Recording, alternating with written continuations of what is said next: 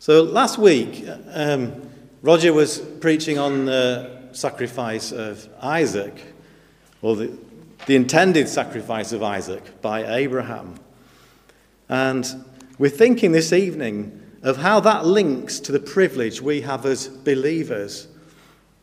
As those heroes of faith in Hebrews 11, all those who came before us, and who really are our spiritual ancestors, how they didn't receive the fulfillment of promise, of what was promised, uh, but we did as Christians.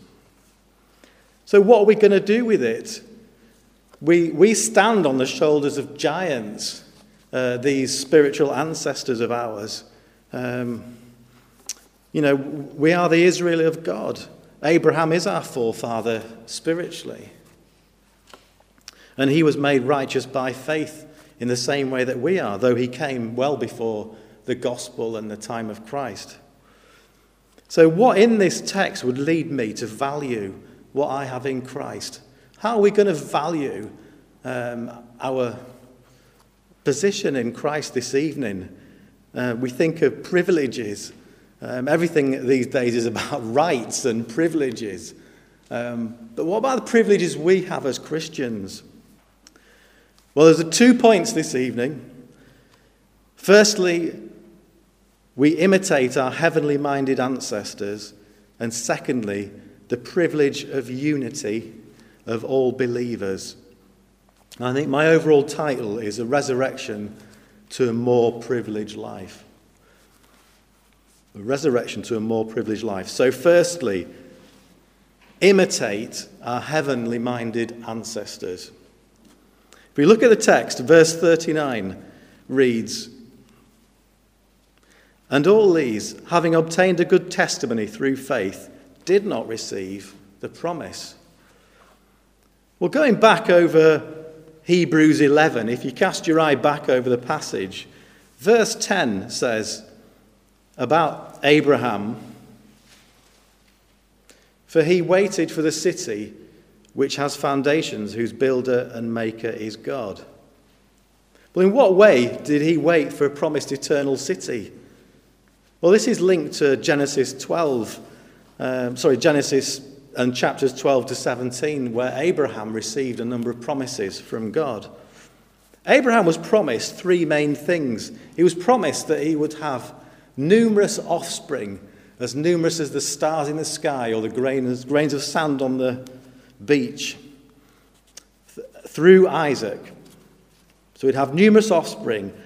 And the second thing he was promised was that uh, God would give his offspring all the land of Canaan for an everlasting possession, like an everlasting home, a city, an eternal city.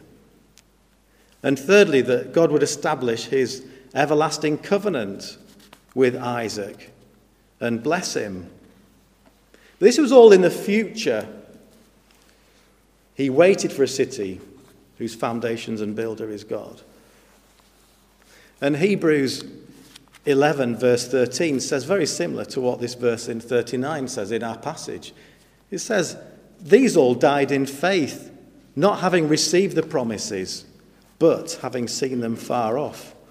So these ancestors of ours like Abraham and Sarah, they died being sustained by faith, but without ever having received a tangible fulfillment of those promises, only welcoming them or embracing them from a distance. They were longing for a better heavenly country, but they didn't receive it. They did go into Canaan,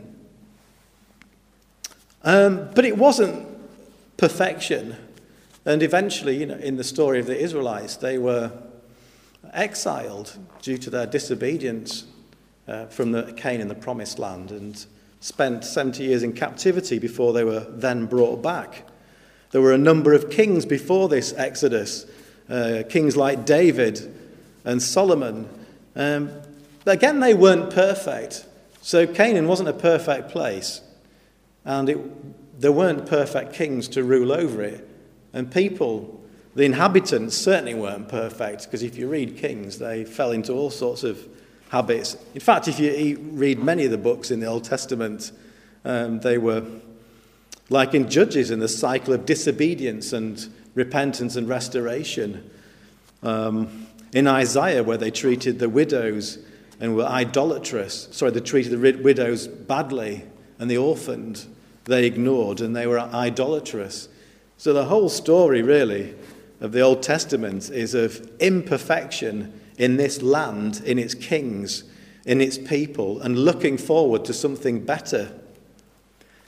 So uh, uh, people like Abraham and Sarah were looking forward uh, to what was coming and were sustained by faith, but they didn't receive it in this life. And that's why faith in verse 1 is certainty of things hoped for and assurance of things not seen.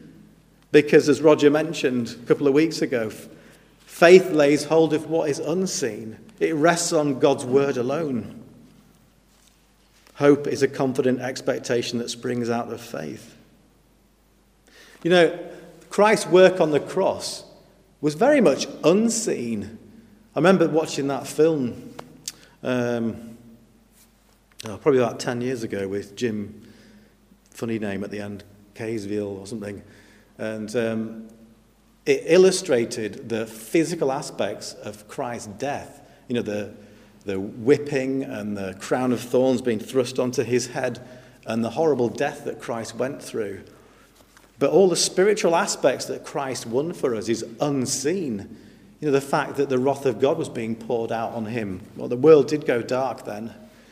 And the fact that he was opening a way to, for us to have a relationship with him was signified by the temple curtain being torn in two.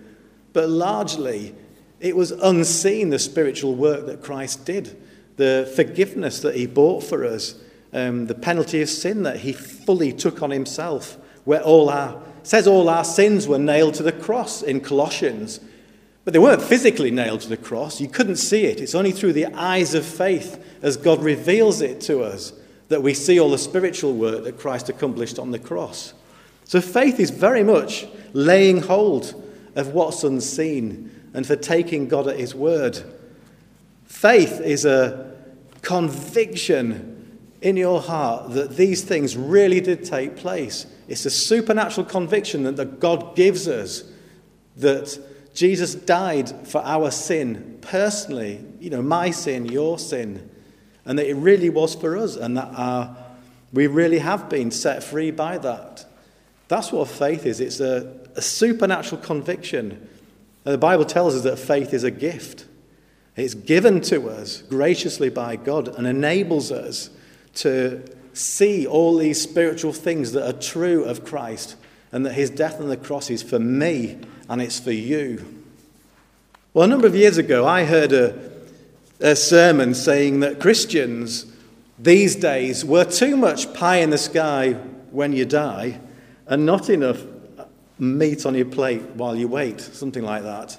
And what they meant was that, you know, Christians are walking around with their head in the sky thinking of heaven whilst there's all this suffering going on around them. And they should be really starting soup kitchens and uh, being on the streets every day. And well, while I absolutely agree with that, to be fair, I mean, you know, in our lives, whether we, you know, we might not do open air work, but certainly we are um, commanded to uh, love our neighbours, to help other people, and to bring the gospel to them via friendship and at work or in our daily lives, even in the shop.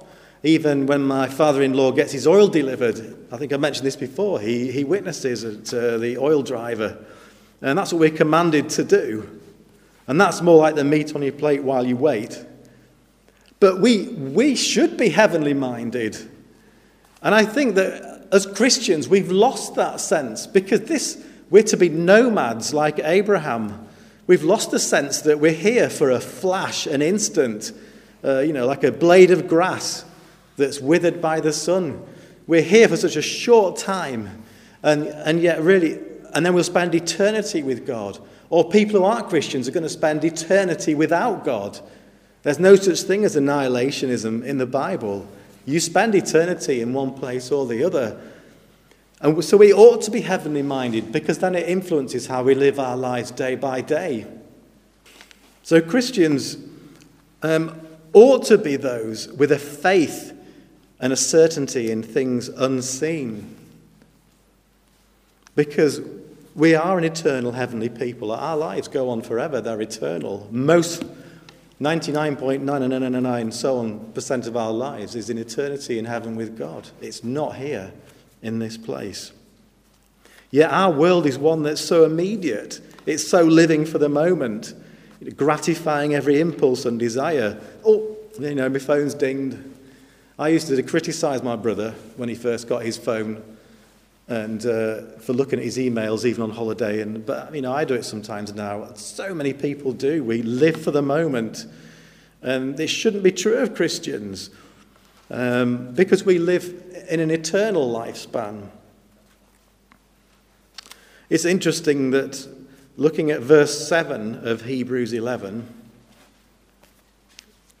the writer to Hebrews is talking about Noah. And he's saying, by faith, Noah, who's warned about things not yet seen, moved with godly fear and prepared an ark for the saving of his household. And we know that he had a hundred years. He was warned well in advance, but looked forward a hundred years to when the event of the flood would happen. And a commentator says on it, you know, the, the world, the unbelieving world was condemned for its preoccupation with the present. They scorned Noah because there was no rain, it was so long in the future. This world is an immediate, unbelieving, instant, carnal world. And, but we are not to be like that. We are those who lay hold of what is unseen. Well, going back to the thrust that they didn't receive what was promised, but they looked forward to it, you know, our spiritual ancestors had far less insight than we have. Um, Abraham, Isaac, and Jacob didn't have the scriptures even. They were written later by Moses, um, some of them, the first scriptures. And yet they looked to their eternal future. Abraham saw some fulfillment of God's promises. He did see the covenant son Isaac being born, the, the son who was born in their old age, which they thought impossible, but but nothing is impossible with God. And they saw his birth and him growing up. And in fact, Isaac figuratively was given, sorry, Abraham figuratively was given Isaac twice because he was given, Abraham was given Isaac back when he was about to sacrifice Isaac, and God told him to stop and provided a lamb in, instead. So Abraham saw the fulfillment of some of these promises during his earthly life. But he didn't see the fulfillment of God's promise of rescue that we see now as Christians in the death and resurrection of Christ. You know, our proof, our proof of the eternal life to come in Jesus is a lot more certain now than Abraham ever had. And we have the Holy Spirit. They only had the Holy Spirit with, on certain occasions or in certain people, but all believers have the Holy Spirit within them to lead them and to guide them and to comfort them and to bring the words of the Bible to life. We have so many more privileges. Uh, Romans tells us that we've died and been raised with Christ. Our sins nailed to the cross, as we've seen. We've been justified. We have peace. You know, we've been made alive with Christ and we're united with Him. We, we take Christ with us everywhere we go because we're joined to Him. We're united with Him by faith. And we have Jesus' promises. He said, My Father's house has many rooms, and I am going there to prepare a place for you. We have that promise of heaven in such a, put in such a beautiful way. Do not be troubled, he says. I'm going to prepare a place for you. We have that promise. So surely we should be, can be even more eternally focused than Abraham. Colossians says, Set your minds on things above, not things on the earth. And Peter says, according to his promise, we are waiting for a new heavens and a new earth in which righteousness dwells. Fix your eyes, says Hebrews 12, on Jesus, the author and finisher of our faith. These heroes of faith, they didn't receive the fulfillment of promises that we have now in Christ, but they fixed their eyes on the eternal and were credited for their faith. surely we have more reason to imitate our heavenly minded ancestors and fix our eyes eternally and live our lives as though they're eternal, not living for the moment, but living them for spiritual things, maybe making sacrifices because eternally it doesn't matter. We can forsake material gain for spiritual gain. For to live is Christ and to die is gain. So let's enjoy our relationship with Christ here and now. Because when we die, we go immediately to be with Him. We don't go to be with our possessions, we go to be with Christ. My second point is the privilege of unity of all believers. The privilege of unity of all believers. Verse 40 says, God having provided something better for us, that they should not be made perfect apart from us. Well, listening to the account of um, the sacrifice of Isaac last week, I'm reminded of what the, as we said, what a privilege it is to be a Christian living now in this messianic era, post resurrection, post ascension. And yet, you can see that these things were written for our example. We have privileges that they never enjoyed, as we see Christ clearly. But we also look back on their lives as they instruct us. 1 Corinthians 10 it says, Now all these things happened to them as examples, and they were written for our admonition, upon whom the ends of the ages have come. The ends of the ages have come is us. The passage in, in 1 Corinthians 10 is warning against idolatry, and it's actually using those. Uh, the people, Israel, back in Moses' time, as an example for us to avoid. It's talking about the golden calf incident in Exodus 32. And so soon after Moses came down the mountain, having received the Ten Commandments, in fact, even before Moses came down, Aaron was with the people. And they fell into idolatry. You remember the story of the golden calf. And Moses was up there receiving the Ten Commandments with God, and they'd all seen the lightning and thunder on the mountain. Yet they said, Who is this God? Make us an idol. And Aaron crafted a golden calf. The Israelites fell into worshipping idols. Uh, they got drunk and committed immorality in what was an awful act of rebellion against God. Talk about biting the hand that feeds you. Well, the Corinthians uses this passage as an example, and it says, Don't be idolaters like them. Don't put Christ to the test. Don't rebel against God, who loves you and cares for you. And the point is that not only Old Testament characters like David and Joseph and so on were types of Christ, but situations then were types of Christ. God's rescue of Israel out of Egypt was a type of Christ. It symbolized, or it was a picture of God's rescue of Christians. How um, God brought them out of darkness into life, which He does for us. He brought, brought them from idolatry and the gods of Egypt to worshipping the one and true God. He rescued them via the sacrifice of a lamb you know, during the Passover and the blood of the lamb on the doorpost, as God rescues us through the blood of Christ. So, this whole event is a, a type of Christ. It's a, a pointer to our, our own rescue and our own salvation. And the cloud over the tabernacle uh, coming down on Moses as he spoke to God is a, it prefigures the Holy Spirit coming into believers' lives.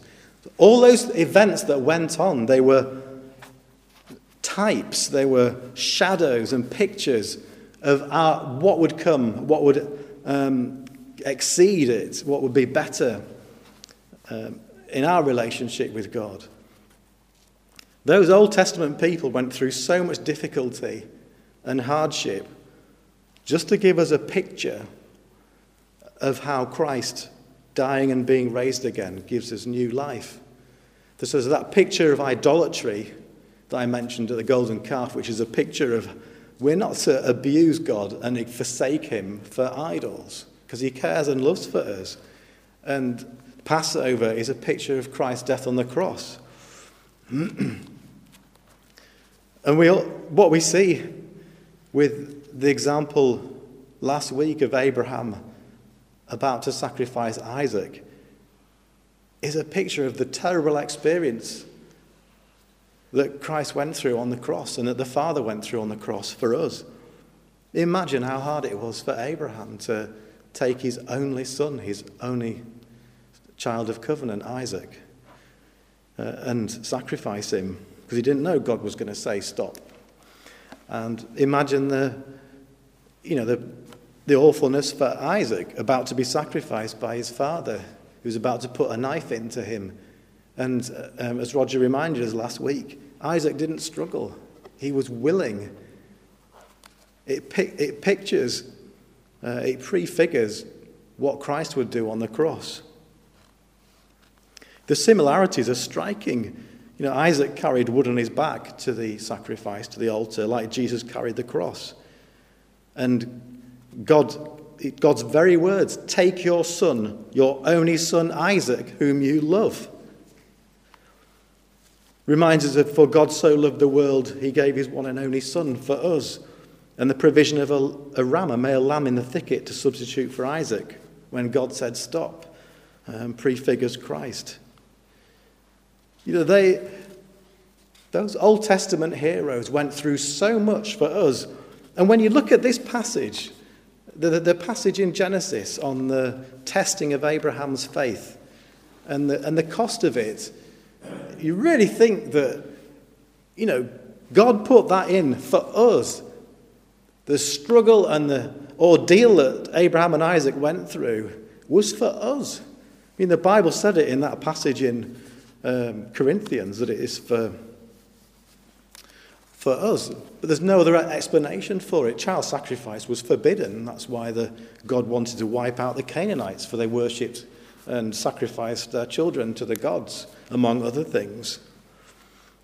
So they went through all this for us.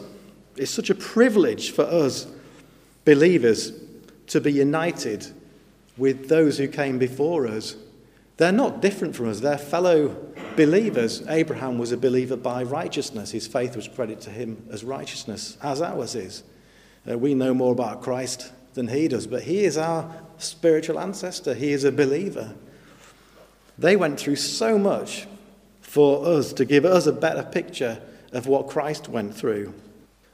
Well, back to this text, verse 40. I'm just trying to explain really what verse 40 is about. It says that God, having provided something better for us, that they should not be made perfect apart from us. Our additional privilege is that as we see Christ in a way that they only long to look to, and they won't be made perfect without us. Um, because they can only be made perfect by looking forward to that day where Christ died and was raised, where he was nailed to the cross for our sin. They can only look forward to Jesus buying us freedom and forgiveness of our sins and eternal security in Christ. They only look forward to that. But we have it. What a privilege. They can't be made perfect apart from us, but in Christ we are perfect. Um, we still have a sinful nature in us. We still sin and we still mess up. But um, in terms of salvation, we are perfect in Christ because his sacrifice was a perfect sacrifice. It was once for, once for all, and it was finished, as Hebrews says. And when we go to heaven, um, our reality will catch up to our position in Christ. We will then, with resurrected bodies, be perfect in Him and able to enjoy Him perfectly. What a privilege we have. And this verse shows us how much privilege that is because they look forward to the day when they could be perfect like us. So, really, what are we to do with this finally? All this privilege. Well, in a sense, they are in watching us in a sense, at least, anyway. Verse chapter 12 of Hebrews goes on to say, Therefore, since we are surrounded by so great a cloud of witnesses, let us run with endurance the race set before us, looking to Christ, the author and finisher of our faith. All those heroes of faith who went before us, I think we have a responsibility to them to follow Christ, to, to live for Him. They went through so much, nothing like what Christ went through on the cross, bearing the wrath of God. Yet it's still, we still owe so much to them as they were, went through what they did to be pictures uh, for us and to be types and shadows and enable us to have a greater appreciation of what Jesus has done for us.